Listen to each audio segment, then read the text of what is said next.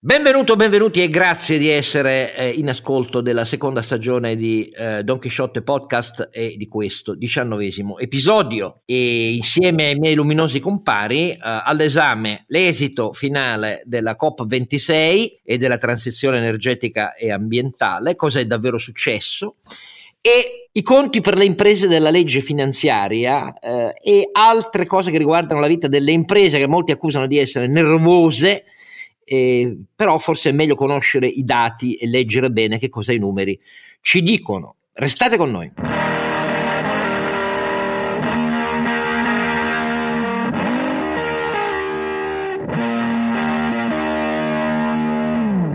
La voce chioccia di Don Chisciotte è quella di Oscar Giannino e insieme a lui eh, suo, le sue due stampelle di, di, ragione, ragionevolezza e conoscenza. La prima Ah, e tu dire che ridi, la prima, la prima è quella di Sancho Panza. No, allora, che chiunque mi conosca sa che non sono ragionevole. Sono Renato Cifarelli, detto Sancio Panza, che vi ricorda che il nostro sito è donkeyshotpodcast.it, lì trovate tutti i link per iscrivervi sulle piattaforme principali di podcast eh, gratuitamente. Vi ricordo, basta dire segui Don Quixote e verrete avvisati di tutte le nuove puntate. E lì ci sono anche i link se volete fare delle donazioni, di cui vi ringraziamo naturalmente sempre e in anticipo. Mentre invece, eh, lì adesso nessuno può, può obiettarmi, eh, il più eh, bravo di tutti è quello che ci ancora a un'interpretazione dei dati scientifica, e anche quello che fa, è il nostro scalpitante ronzinante. Sì, faccio la stampella, ma essendo un quadrupede ce ne ho quattro di stampelle, non due, caro Oscar. Eh, ma io, io, di tante stampelle ho bisogno, di tante, tante, tante, tante, tante, tante, tante, tante. Allora, eh, molto semplice, eh, ma in fondo non troppo, perché la materia è così complessa che ridurla alle cronache quotidiane di chi chiede di più, di chi chiede di meno, rischia di non aver fatto capire molto quello che eh, è successo. La COP26 ha chiuso i suoi lavori, le sue due settimane di lavori e adesso resta da capire se sono fondate le delusioni, eh, se invece è il realismo che ha prevalso. Il realismo non significa la, prospettiva più giusta, significa prendere atto della realtà della simmetria nel mondo e prendere atto del fatto che anche nei paesi avanzati, che soprattutto l'Europa, ambiscono a fare molto di più degli altri, esiste una situazione complessa per governare la transizione in vista di quegli obiettivi di neutralità carbonica e di diminuzione accelerata eh, delle emissioni del CO2. Facciamo un, un rapido giro e cominciamo da Carlo Alberto. Oscar hanno abbassato i target dal 2 gradi a un grado e mezzo, ma non hanno stabilito i mezzi per arrivarci, anzi hanno eh, azzoppato la parte sul carbone. Insomma, lo sappiamo tutti che estrazione del carbone e la generazione di energia elettrica tramite centrale a carbone da sola vale come tutte le altre eh, fonti di emissioni di gas serra del mondo. Eh, e, e siccome sul carbone Cina e India, ma non solo ovviamente, poi ci sono anche molti paesi eh, diciamo occidentali, eh, non hanno intenzione di fare molti passi indietro, anzi l'India ha intenzione di espandere la sua base a carbone, ma in un certo senso anche senza dichiararlo lo sta facendo anche la Cina. Io devo dire che eh, questa per me è una, una, sostanziale sconfitta, per non dire mezzo autogol dei paesi occidentali, perché hanno concesso a India e a Cina cose che non, non, non era giusto concedere in questo modo. Um, e quindi si fanno carico di una quota di riduzione dei gas serra più, più che proporzionale, direi sproporzionata, con però, un, se volete, un elemento di novità, e cioè la demonizzazione del nucleare per la prima volta è uscita dall'agenda. E siccome ingegneristicamente e scientificamente tutti sanno, tutti gli esperti sanno che l'unica strada vera per ridurre le emissioni di gas serra eh, è potenziare in maniera massiccia il, lo sviluppo e l'installazione delle nuove centrali nucleari leggere, piccole, portabili eh, e decisamente più sicure, con un impatto ambientale che è una frazione eh, di tutti i processi di riduzione che possiamo avere in mente, direi che se l'Occidente, in particolare qui dobbiamo far conto sui colleghi francesi, eh, hanno la lucidità per farlo eh, immettere nella lista invece degli investimenti che dovranno essere messi a piano, beh allora qualche speranza di salvare il pianeta, ma anche, come dire, eh, gestire una transizione non suicida ce l'abbiamo ancora. Direi però che il, il grosso è rimandato ancora ai, ai, agli anni prossimi, cioè vedo, vedo che il, l'Occidente sulla parte dei trasporti, parlo di automotive, ma parlo anche ovviamente per esempio della parte eh, del trasporto marittimo. Io mi sono studiato un pochino i piani di transizione da qui al 2030 e tutto il trasporto marittimo. Potete immaginare cosa vuol dire sostituire un motore a combustione interna per una nave di trasporto che deve fare settimane di viaggio e deve portare carichi pesanti. Cioè, è in questo momento le soluzioni elettriche semplicemente non sono neanche, neanche pensabili, diciamo, figuriamoci implementabili.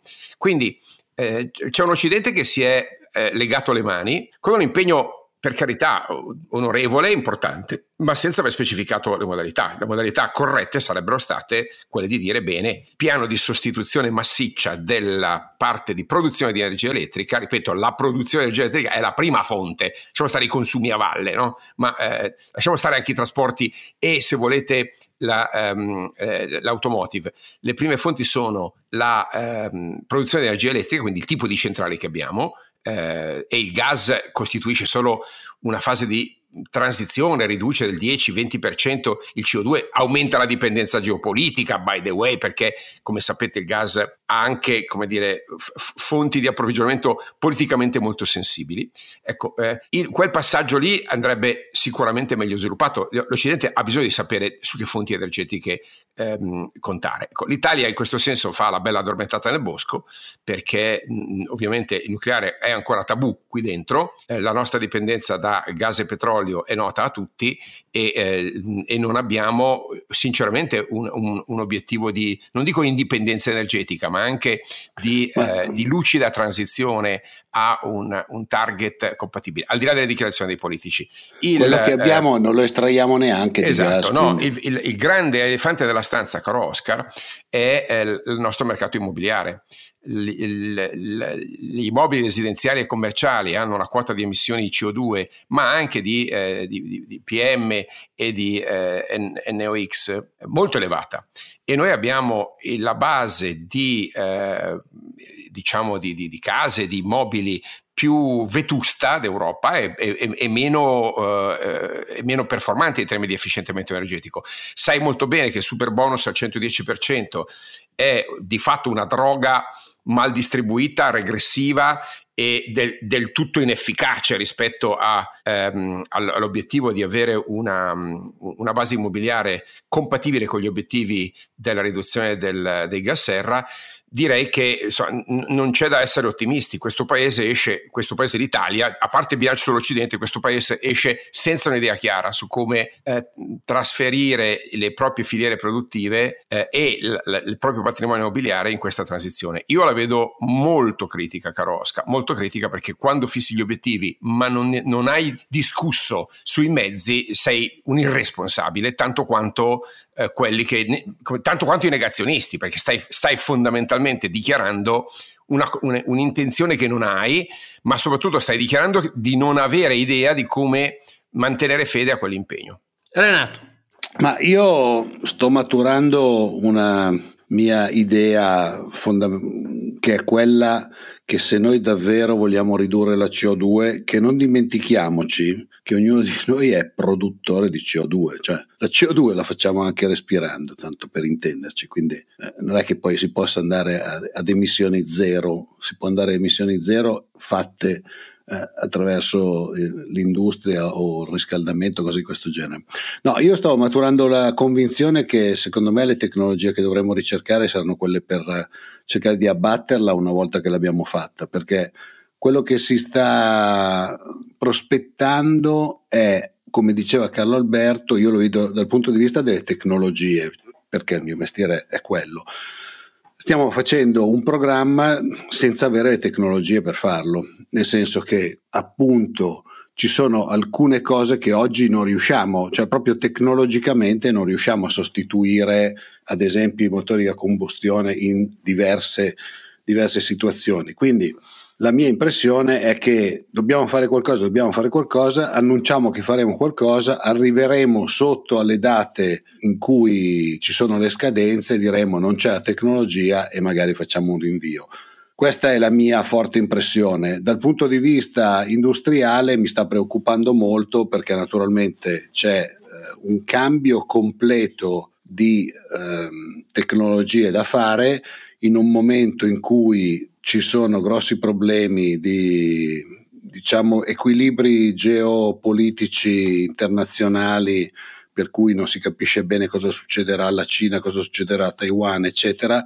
C'è un eh, sistema da, da ri, ripensare completamente, ad esempio tutti quelli che fanno i motori a combustione, l'abbiamo già detto nel podcast, non dimentichiamoci che Volkswagen per esempio ha detto che dovrà lasciare a casa 30.000 persone e, e quindi cioè, Secondo me stiamo aprendo troppi tavoli. La mia impressione dal punto di vista di chi fa il mio mestiere è che stiamo aprendo troppi tavoli e quando ci sono troppi tavoli aperti la risposta non può che essere tutto fermo, vediamo cosa succede. E questo mi fa molta paura perché noi abbiamo bisogno appunto un ciclo di investimenti pazzesco per cercare di cambiare le tecnologie, per cercare di andare avanti, ad esempio sulle batterie e quindi non è, non è possibile che le aziende, e questo si ricollega anche a quello di cui parlerà, parleremo dopo, che le aziende non abbiano delle prospettive chiare, perché se no si fermano. Eh. Allora, io dico uh, quattro cose semplici è molto complicato dare commenti su eh, documenti così complessi e che hanno avuto all'interno della COP26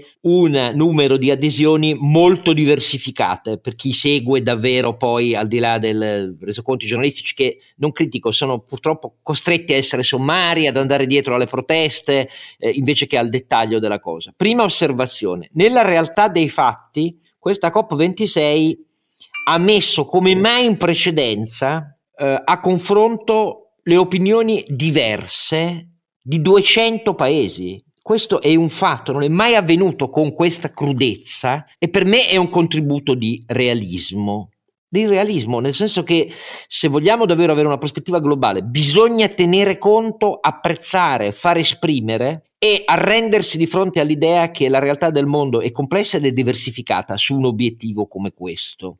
Tanto è vero che seconda osservazione, le novità vere sono quelle emerse non sull'attitudine dell'Europa che vuole accelerare, non sull'attitudine di Biden che è sulla stessa linea ma non con gli stessi obiettivi, ma sono venute dai paesi capofila di due grandi aggregazioni. Da una parte i 77 paesi più poveri, eh, cui, il cui capofila diplomatico nella trattativa è la Guinea, pertanto per dirne una, sui giornali non so quanto lo abbiate letto, perché lì la proposta, rilanciata con grande forza dal protagonista numero uno di questa COP26 in termini di realismo, voglio dire, cioè l'India, l'India di Modi, è stata quella di mettere sul tavolo il fatto, signori, ci dovete dare mille miliardi ogni anno. Voi, paesi avanzati, se volete avere una governance complessiva e obiettivi realizzabili davvero come quelli che dichiarate, dovete arrendervi di fronte al fatto che dovete farvi carico dei costi che nei nostri casi non sono di transizione, sono di inizio proprio in molti casi, sono di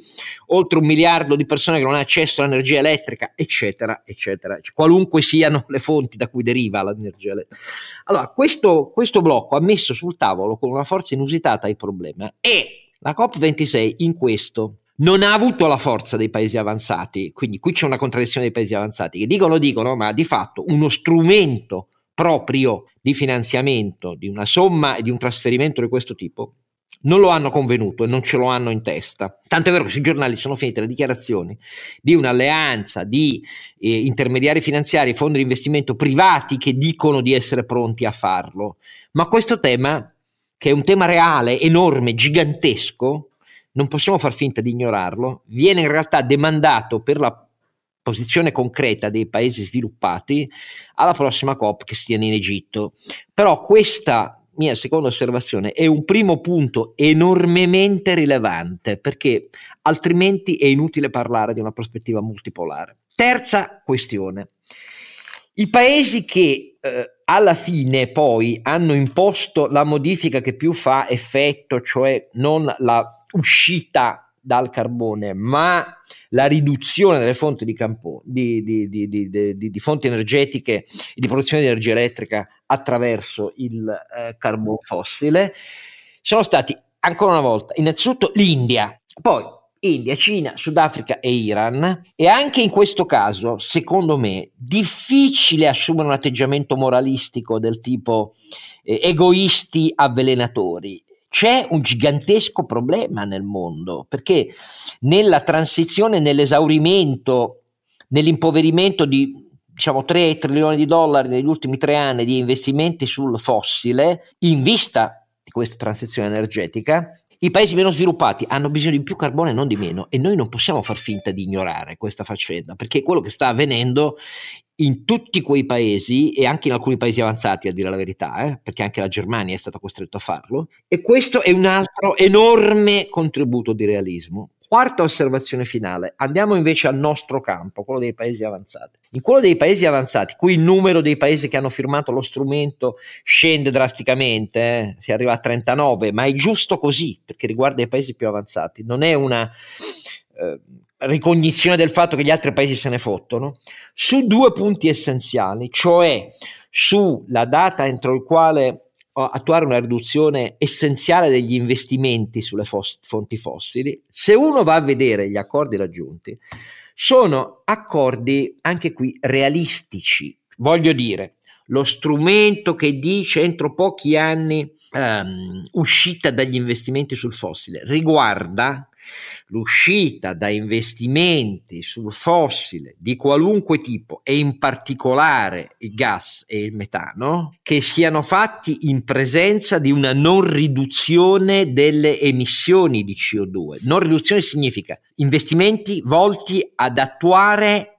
la transizione, non ad annullare quelle fonti. Questa, questa differenza è di estremo realismo e per me è confortante, lo so che urto molti di quelli che ci ascoltano, però è confortante perché significa, scusate, assumere una prospettiva realistica rispetto a come nei paesi avanzati oggi l'industria è organizzata, la produzione di energia elettrica è organizzata, quindi la prospettiva è quella di un switch graduale ma energico degli investimenti su chi continua quelle fonti continuando con le stesse emissioni. Quindi, quarta osservazione, che i paesi avanzati abbraccino, almeno nei documenti che hanno sottoscritto, la prospettiva dell'investimento in tecnologie che servano all'abbattimento anche delle fonti fossili per assumere una prospettiva poi di diminuzione fino a renderle ehm, sempre meno significative. Questo è realismo, non è il bla bla bla di cui parla Greta, ma è l'unica via concreta per tentare di realizzare questi obiettivi, che poi si realizzino in questi tempi o più avanti si vedrà, però la prospettiva di questo COP26, quello che è davvero accaduto, per me è stato un bagno di sana realtà e io preferisco questo a continuare ad annunciare obiettivi che non fanno i conti con la complessità dei paesi poveri, del fatto che nel frattempo c'è gente che sfrutta più il carbone e non meno, del fatto che per uscire dal fossile la prospettiva è medio-lunga, giusta, ma intanto servono le tecnologie per farlo senza abbandonarli da un giorno all'altro, anche perché sennò chiudiamo pezzi interi di industria e milioni di occupati. Ecco, questa cosa qui che i giornali, come capisco, faticano a descrivere perché il realismo non piace per fare i titoli, e lo capisco, però per me è un contributo positivo, non è un contributo negativo. Il fatto che la Cina alla fine, e chiudo, sia stata costretta, per esempio, a un documento che quantitativamente non c'è scritto niente il documento trattato da Kerry e anche dall'Italia, anche da Cingolani con la Cina, che ehm, sul carbone eh, non prende impegni e sul resto è anacquato, però è un segnale che la Cina non si può permettere come terreno di scontro, avendo già Taiwan, il Pacifico, eh, Xi eh, che diventa, Xi Jinping che è diventato imperatore a vita, cioè, non si può permettere anche quello ambientale con l'Occidente. Anche questa è una cosa positiva, anche se il documento è deludente, è un pezzo di carta che non dice niente, però significa che la prospettiva di dover avere un quadro globale faticosissimamente, deludendo i più radicali convinti, lo capisco, capisco anche loro che solo chiudendo di più si può ottenere qualche cosa di realistico in questo fronte, però è un altro contributo di chiarezza, meglio saperlo che la Cina è così. Lo stesso segno di realismo che Putin, che pure sta premendo alle frontiere con gli immigrati presi dalla sua Siria, su aerei di Stato, messi su aerei di Stato della Bielorussia e mandati al confine polacco, ha dovuto indurre Putin a dire alla Bielorussia se tu davvero pensi di attuare lo sciopero del gas eh, alla, all'Europa, io ti avviso che quel gas viene da me e non puoi farlo perché sennò lo sospendo innanzitutto a te. Ecco, piccoli segnali, ma se uno guarda la realtà, forse è meglio guardarla nella sua complessità e nel suo, nella sua realtà, piuttosto che immaginarla come vorremmo eh, nel first best. Questo è quello che dico. Nel frattempo, andiamo a parlare un po' di quello che si vede nella legge finanziaria eh, sull'economia e sulle imprese italiane. Resta dove sei. Perché, cari compari, finalmente la legge finanziaria, sia pure con enormi incertezze, non sappiamo gli 8 miliardi se vanno al fisco, all'IRP, a cosa diavolo vanno, ogni partito dirà la sua, eccetera, eccetera. Beh, lì mi sembra un po' che abbia gettato l'osso in mezzo eh, al, nel canile, insomma.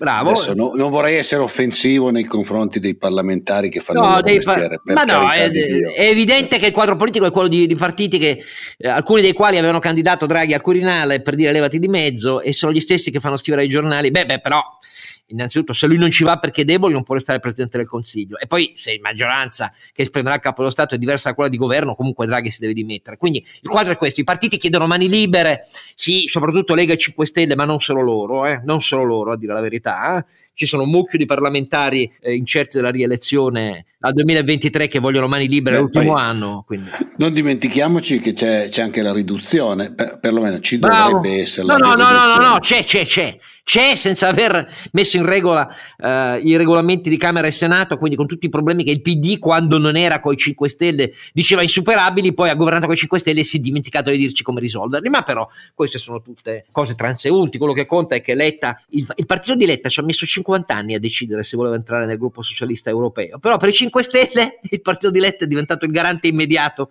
del passaggio al gruppo socialista europeo e al Parlamento europeo, ma insomma cose che capitano, ma in Italia non bisogna, non bisogna naturalmente assolutamente scandalizzarsi di nulla. Detto questo, però, la legge finanziaria adesso è abbastanza chiara, chiara almeno nella, nelle cifre di fondo. E se uno scopre perché le imprese sono nervose perché sindacati e partiti dicono basta, protestate sempre, rompete i coglioni. Però se uno va a fa- fare il conto della legge di bilancio, scopre che ci sono nella programmazione pluriennale di cui la legge di bilancio è il primo atto, più di 13 miliardi, 13 miliardi tra aggravi per le imprese e minori agevolazioni, perché il conto è presto fatto, ve lo riassumo, nel decalage, nel calo progressivo degli ehm, incentivi agli investimenti delle imprese per tutto il fronte beni strumentali, fisici e formazione 4.0 ci sono 4,6 miliardi in meno, prima voce, in meno, meno. Se andiamo a vedere la nuova disciplina sul riallineamento eh, dei, degli asset di imprese, dal punto di vista patrimoniale, la cui norma precedente assunta da un governo con i 5 Stelle n- non era stata fatta in presenza, bisogna riconoscerlo, di un minimo esercizio di stima degli effetti sul bilancio che erano effettivamente enormi nella corsa di dare un incentivo alle imprese, questo io lo dico per prima, però nel nuovo regime si fa l'errore opposto. L'errore opposto, cioè quello di non avere una prospettiva equilibrata, come uno si poteva aspettare dal governo Draghi, eh, comunque di incentivo alla patrimonializzazione delle imprese, una delle accuse alle imprese di essere poco patrimonializzate, giustissimo, ma qui invece con la nuova disciplina ci sono 4,2 miliardi per le imprese da tirare fuori in più rispetto alla programmazione pluriennale che le imprese si erano già date rispetto a come era la norma prima. E quindi 4,6 miliardi di incentivi in meno fiscali, industria 4.0, 4,2 miliardi di tasse da pagare in più per il riallineamento patrimoniale rispetto alla precedente disciplina. E in più si aggiungono 4,7 miliardi di redditi da impresa da asset immateriali, brevetti, design industriale, eh, modelli organizzativi digitali depositati e così via, 4,7 miliardi di reddito ricavato, non di spese, di reddito ricavato da questi asset fondamentali per la transazione digitale e che erano fin qui detassati al 50%, che spariscono. Se fate la somma... Quello è un crimine, Oscar, ricordiamolo, quello è veramente un crimine contro il futuro di questo paese. Cioè, eh, eh, eh lo so, è un crimine una, però... Una, una, roba di una gravità scandalosa. Poi magari in una delle prossime occasioni ci siamo impegnati a parlare del DESI e dell'ultima eh, edizione appena uscita, che ovviamente pone il, l'accento sulla carenza di competenze digitali, di produzione esatto. di, di, capitale intellettuale e di intangibili. E cosa fa il governo? Che cosa fa il governo? Il governo Draghi, capite, non il governo giallo-verde o, o giallo-rosso. Il governo Draghi azzoppa il processo di accumulo dell'unica cosa che è fondamentale per la competizione per le imprese del futuro, e cioè ricerca, sviluppo, formazione, eh, formazione, formazione, eh, formazione, eh, brevetti. Formazione, formazione. È, è, scandaloso, Oscar, lo devono capire i nostri ascoltatori. No, non lo capiranno perché ho visto che alcuni, eh, il professor Roventini e così via, inneggiano dicendo basta con questi soldi. Sì, non ho capito chi, chi, Roventini, chi, scusami? Roventini, Roventini cosa no, fa? Io, io, non dico mai ah, chi. quello di Pretoria, sì sì. No, no, io non dico mai chi, io dico che però i giornali, come avete visto sul patent box, lo relegano a una riga sulle proteste, cioè nessuno pensa che sia una cosa grave, anzi alla fine battono tutti le manine perché preferiamo dare più miliardi all'ecobonus che tornerà a essere ampliato ulteriormente quello, quello edilizio eh, in Parlamento, eh, più miliardi al reddito di cittadinanza senza cambiarlo. Non mi parlate del giro di vite eh, sui criteri di attribuzione, il vero giro di vite era cambiare i criteri di attribuzione per intercettare i poveri del nord cioè farlo con poteri d'acquisto a livello regionale. Quello non c'è, quindi i poveri del nord continuerete a essere poveri senza sostegno del reddito di cittadinanza. Ecco, e non mi parlate di modifica del reddito di, del reddito di cittadinanza, perché il dire dovranno rifiutare i lavori che prima invece non potevano rifiutare, dimentica, Ma se non gliene propongono, dimentica che facendo la politica attiva e tutto sui centri pubblici per l'impiego, le proposte non gli arriveranno. Orlando ha detto: no, sbagliano le imprese a dire che ci vuole, che, è, che, che diamo tutti i soldi ai centri pubblici dell'impiego. Ministro Orlando, Fin qui hai trattato i miliardi al PNRR solo con le regioni per i centri pubblici dell'impiego e per la formazione delle regioni. Quindi su questo è un dato di fatto, non sono opinioni, è un dato di fatto. Però detto tutto questo, eh, prendiamone atto, cosa devo dirvi? Perché il paese va dietro tutt'altre questioni, cioè questa faccenda qua mi pare che non importi a nessuno dei grandi giornaloni, le polemiche sono di tutt'altro. E per darvi un esempio delle polemiche, e poi lascio la, vo- la voce a chi è molto più ragionevole e, e, e, competente di me, faccio un esempio che mi ha lasciato abbastanza, non senza parole, perché è in linea con il fatto di come nel nostro paese eh, seguiamo queste eh, faccende e come le seguiamo? Le seguiamo con una testa distorta rispetto a quello che dicono i dati, almeno a me questo sembra, perché in questo momento sto ricercando i dati precisi, eh, così ve lo dico fuori dai denti. Eh, Assis, ho letto. Il, il, vorrei far notare ai nostri ascoltatori il livello di digitalizzazione del nostro Don Quixote. Ecco, no, per, per, capire che sentiamo lo sfogliare delle, delle antiche pagine a stampa, no? cioè io vengo qua, vengo qui a discutere sulle competenze digitali del Desi e ho il Don Chisciotte che, come dire, sfodera eh, scudo e spada modello medievale. Prego. Beh, noi siamo medievali, sì, dai, vabbè, siamo medievali dentro. Io sono un cavallo robotico.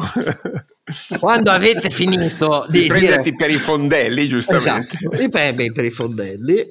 E io poi vi, vi, vi giro, abbasserò a voi privatamente copia dello stato attuale del mio conto corrente per farvi capire che il più degli abbonamenti digitali non ho potuto rinnovarli. Davvero è così, lo so che molti si metteranno a ridere, io non mi metto a piangere, però è così.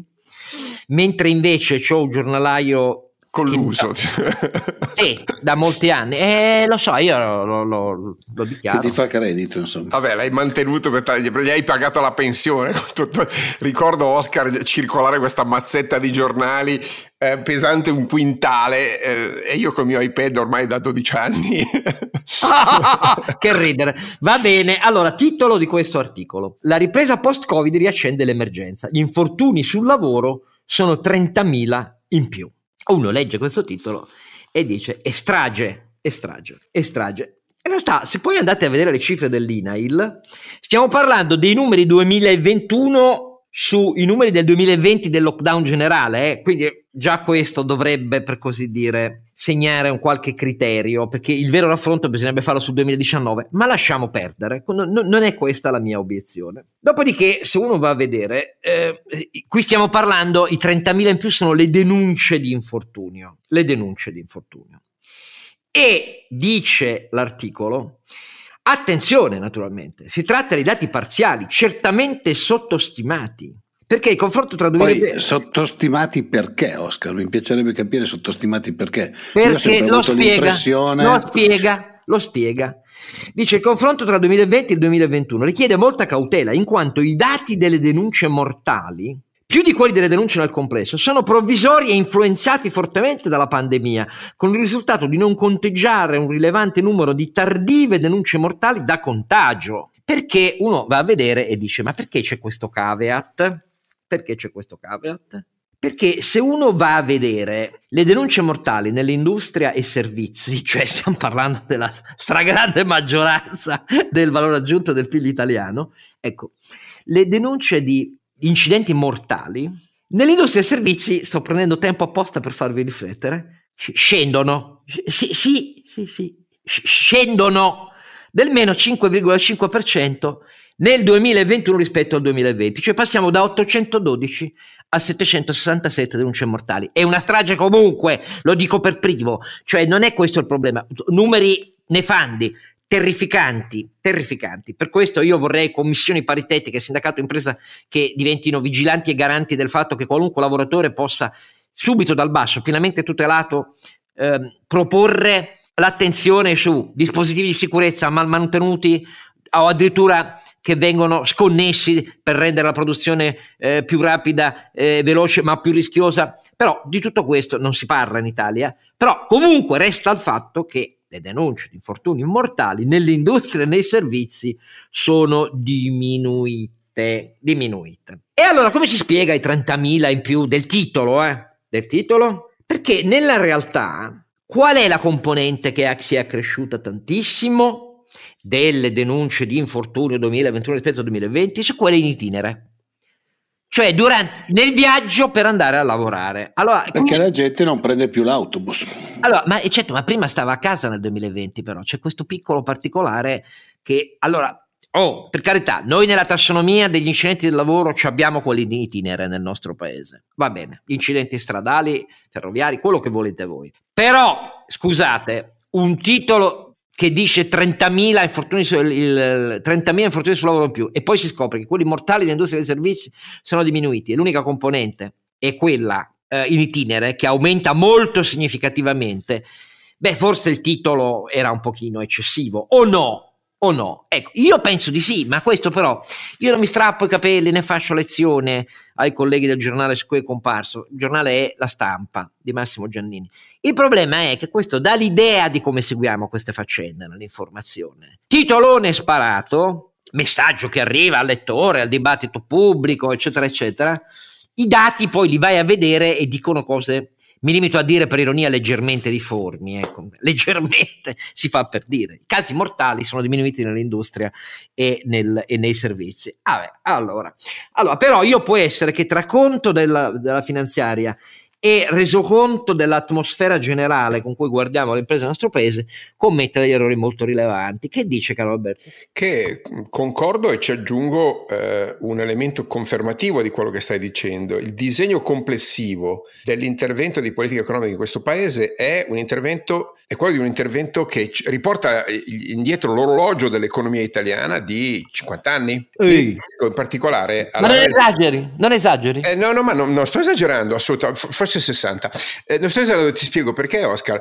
Oltre a eh, questo mix di incentivi e disincentivi, dove i disincentivi sono appoggiati alle scelte più eh, razionali, più scalabili, mentre gli incentivi sono eh, vanno nella direzione di, di, di, dire, di eh, massimizzare l'impatto immediato. Alla fine, comunque, fammi dire, è droga dell'immediato, serve per, per, riaccendere il fuocarello del PIL, quello che stai dicendo. Andiamo a vedere però l'altra parte più strutturale, quella degli investimenti del PNRR. E mi riferisco all'elaborazione che hanno fatto gli amici di Manager Italia sulla allocazione diretta degli investimenti del piano di resilienza rispetto ai vari settori. Che cosa emerge?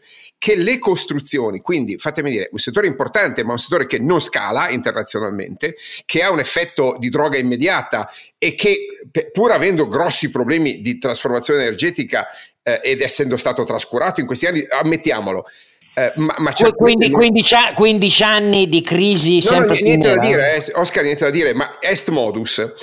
Eh, le costruzioni, cioè badile, cazzuola e calce, più un po' di ferrovia, si beccano il 42,4% degli investimenti generali. Le attività scientifiche e tecniche il 7%, quindi m- meno di un sesto tecnicamente. Eh, eh, ed è ovvio che queste ultime consentono al paese, a tutta l'economia di scalare, di esportare e di riconquistare quote di competitività. Le costruzioni sono certamente importanti, ma non nella ragione di sei volte tanto. Eh, in generale cosa salta fuori? Che il quadro di politica economica e fiscale vuole un paese ehm, eh, che, che è ripiegato su se stesso, che guarda al suo interno, che guarda ai, ai, consumi e al consenso interno, invece di saldarlo, come invece era l'intenzione originale, saldarlo alle grandi catene del valore globale. Ecco, qui stiamo staccandoci dalle catene del valore globale, stiamo rigu- ritornando a usare la più grande massa di denaro mai vista dal dopoguerra oggi per un'italietta ottocentesca fatta di badili, cazzuole, lavori pubblici, attività sul territorio, invece che una società, un'economia italiana eh, che guardano al mondo e che si posizionano eh, sui grandi snodi degli scambi internazionali. A parte la figura personale di eh, Mario Draghi che fa lustro al paese, tutto il resto dietro di lui è un arretramento spaventoso rispetto alle attese e alle necessità del paese. Eh, se uno guarda a breve, come i partiti alle prossime elezioni, e ne consegue quello che dici, capisci? Per quello sono tutti a gara per estendere, riestendere ulteriormente il bonus edilizio e così via, perché il problema sì. è sono gli interessi a breve. Renato che dice a te tocca pagare. no, sai, il, allora la gente si dimentica, in questi giorni c'è di nuovo un sacco di polemiche, leggevo anche stamattina sul discorso delle eh, multinazionali che delocalizzano, che se ne vanno, eccetera. Questa è una conseguenza, eh. cioè la gente si dimentica che le multinazionali vanno nei posti dove non è solo una questione di costi, dove riesco a fare maggiore efficienza. Allora io riesco a fare maggiore efficienza in due modi. Uno con un costo del lavoro bassissimo e la Cina è diventata la fabbrica del mondo, oppure avendo dei contenuti tecnologici di altissimo livello che mi permettono di essere efficiente. Nel momento in cui io taglio la formazione, taglio il patent box, taglio la ricerca e sviluppo, taglio l'industria 4.0, io taglio tutte quelle cose che mi permettono di essere efficiente dal punto di vista tecnologico e quindi cosa posso fare a quel punto? Competere con i costi e se devo competere con i costi la Romania costa meno. Se io sono una multinazionale, mi tagli il patent box, mi tagli Industria 4.0, mi tagli la formazione, non punti su delle persone più formate e un alto livello tecnologico, me ne vado in Romania perché mi costa meno. Ogni azione ha alla fine delle conseguenze. Questo purtroppo in Italia è una cosa che ci dimentichiamo sempre. Le multinazionali cattive è vero che sono cattive, nel senso che cercano di ottimizzare le loro risorse, ma ci dimentichiamo sempre che quello è il motivo per cui nascono le aziende. Ottimizzare le risorse. Le aziende non sono lo Stato che va, va avanti a creare debito che pagheranno i nostri figli, che pagherà qualcuno, che si può permettere di fare tutti gli anni buchi pazzeschi, perché un'azienda dopo tre anni, se facesse come lo Stato, sarebbe fallita illo tempore. Da quanti, da quanti decenni sarebbe fallita un'azienda che ha i conti che ha lo Stato in questo momento? Allora, come diceva Carlo Alberto, noi dobbiamo decidere cosa vogliamo per questo paese per il futuro. Vogliamo essere un paese agganciato a quello che è il mercato internazionale, la supply chain, dobbiamo operare in un certo modo. Vogliamo ritornare, perché lo siamo stati, ad essere la fabbrica low cost del, e con basse competenze dell'Europa? Non lo so, a me non sembra una prospettiva così interessante per mio nipote il, il ritornare a essere quelli con gli stipendi più bassi, ma se va avanti così, quella sarà la conseguenza. E lasciami dire, se uno guarda i dati, a proposito di multinazionali, le multinazionali presenti in Italia nel pre-Covid, quindi i dati 2019 erano numericamente rispetto al totale delle imprese attive nel nostro paese solo lo 0,3%, ma quello 0,3% rappresenta più dell'8% del totale degli occupati, almeno quelli ufficiali italiani, con lo 0,3 numerico, l'8% del totale degli occupati, rappresenta il 16% del totale del valore aggiunto industriale e manifatturiero italiano, con lo 0,3%, e rappresenta più del 25% del totale delle spese in ricerca e sviluppo del nostro paese. Ecco, questo per capirci. E se uno dice, beh, allora ci sono, cosa vuoi, caro Giannino? No, se uno va a vedere la tendenza ad attrarle, cioè gli investimenti diretti esteri sul PIL, anni 2012-2016, in Italia noi abbiamo assistito a una ripresa delle presenze multinazionali negli anni eh, da 2015 in avanti fino al 2017, dopo anni in cui riscendevano. Ecco, però siamo arrivati al fatto che rappresentassero lo stock totale degli investimenti diretti esteri sul PIL del nostro paese più o meno il 21%. La Spagna negli stessi anni era arrivata al 46%. Ecco, questo per darvi l'idea di che cosa numericamente stiamo parlando. Però che l'atmosfera politica sia sul breve, mani libere, Draghi via, eh, eccetera, eccetera, temo che lo vedremo di qui alla lezione al Quirinale come il vero palinsesto dell'informazione italiana e dei giornali italiani. Per noi è deprimente, ma noi siamo minoritari, cari i miei Re Ronzinante e Sancio Panza, e quindi non possiamo che prenderne atto minoritari, ma forse i dati un pochino eh, ve li citiamo per farvi riflettere. Tutto qui. Allora, eh, viva l'ottimismo, eh, nelle prossime puntate parleremo del Desi e di che cosa vuol dire eh, per l'Italia, eh, il fatto che siamo saliti è vero di qualche posizione, ma lì vedrete con l'ospite che avremo e con Carlo Alberto ci interrogheremo a lungo su come stiamo facendo questa transizione digitale e tecnologica e eh, quindi non mi resta, insieme ai miei due illuminati compari, che darvi appuntamento al ventesimo episodio.